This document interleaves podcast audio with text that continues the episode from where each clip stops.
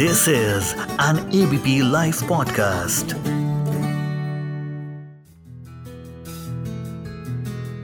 Hello दोस्तों, मैं हूँ अर्शद और आप सुन रहे हैं रिवर्स गियर सिर्फ़ और सिर्फ़ एबीपी लाइव पॉडकास्ट पर रिवर्स गियर का बस एक ही मकसद है कि आपकी ज़िंदगी की गाड़ी में रिवर्स गियर लगाना और उसको उस सड़क का दीदार कराना जिससे वो सालों पहले गुजर चुका है जिन रास्तों में यादों के कच्चे पक्के मकान बने हैं कुछ नादान गलतियाँ किस्सों ने भी अपना घर किया हुआ है। जब आप रिवर्स गियर का एक एपिसोड सुनते हैं तो बस उन्हीं घरों के आसपास से गुजरना हो जाता है। दशहरा नज़दीक है, और फिर चंद दिनों के इंतज़ार के बाद दिवाली भी हमें रोशन करने के लिए तैयार है। उम्मीद है आप सबने घर जाने के लिए रिजर्वेशंस करवा लिए होंगे, क्योंकि भाई, अब आप स्कूल की मस्त आवारा ज़िंदगी नहीं जी रहे हो।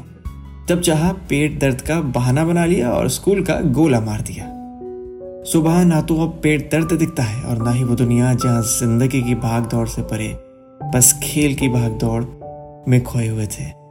वो दुनिया जहाँ पायलट बनने के सपने हमें ज़मीन में नहीं रहने देते थे और अब टारगेट्स पूरे होने की टेंशन हमें सुकून नहीं लेने देती। वक्त था, स्कूल नहीं जाने और घर पे रहने के लिए मम्मी को बनाते थे वक्त यूँ रूठा है कि अब त्योहारों पर घर आने के लिए मम्मी हमें मनाती है। एन वक्त पर बॉस छुट्टी तो दे देता है, लेकिन घर जाने के लिए रिजर्वेशन नहीं मिलते फिर हमें टीटी को बनाना पड़ता है। पहले रात भर सोते वक्त दिन भर मिले किरदारों की फ़िल्म दिमाग के पर्दे पर चलती थी। और अब तो रात को सोते वक्त कल क्या होगा, उसकी चिंता सताती है। दौर है, आगे चलकर इस वक्त को याद किया जाएगा। तब जब दिवाली के पटाखों के लिए पैसे नहीं हुआ करते थे, लेकिन दोस्त के संग जलाई हुई एक फुलझड़ी भी हमारे त्यौहार को रोशन कर देती थी। रावण को जलते देखने के लिए न जाने कितना रोना पड़ता था। उस भीड़ में कहीं गुम ना हो जाऊँ, उसका डर भी रहता था। बीत गए वो दिन।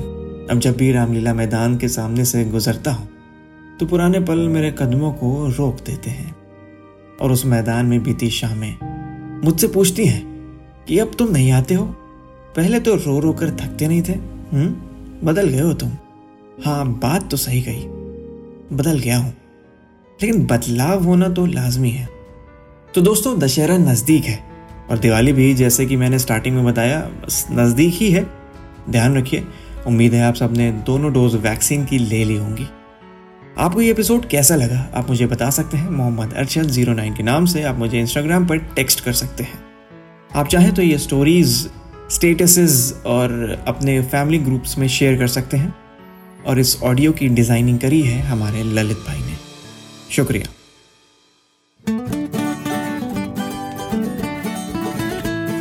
This is an ABP live podcast.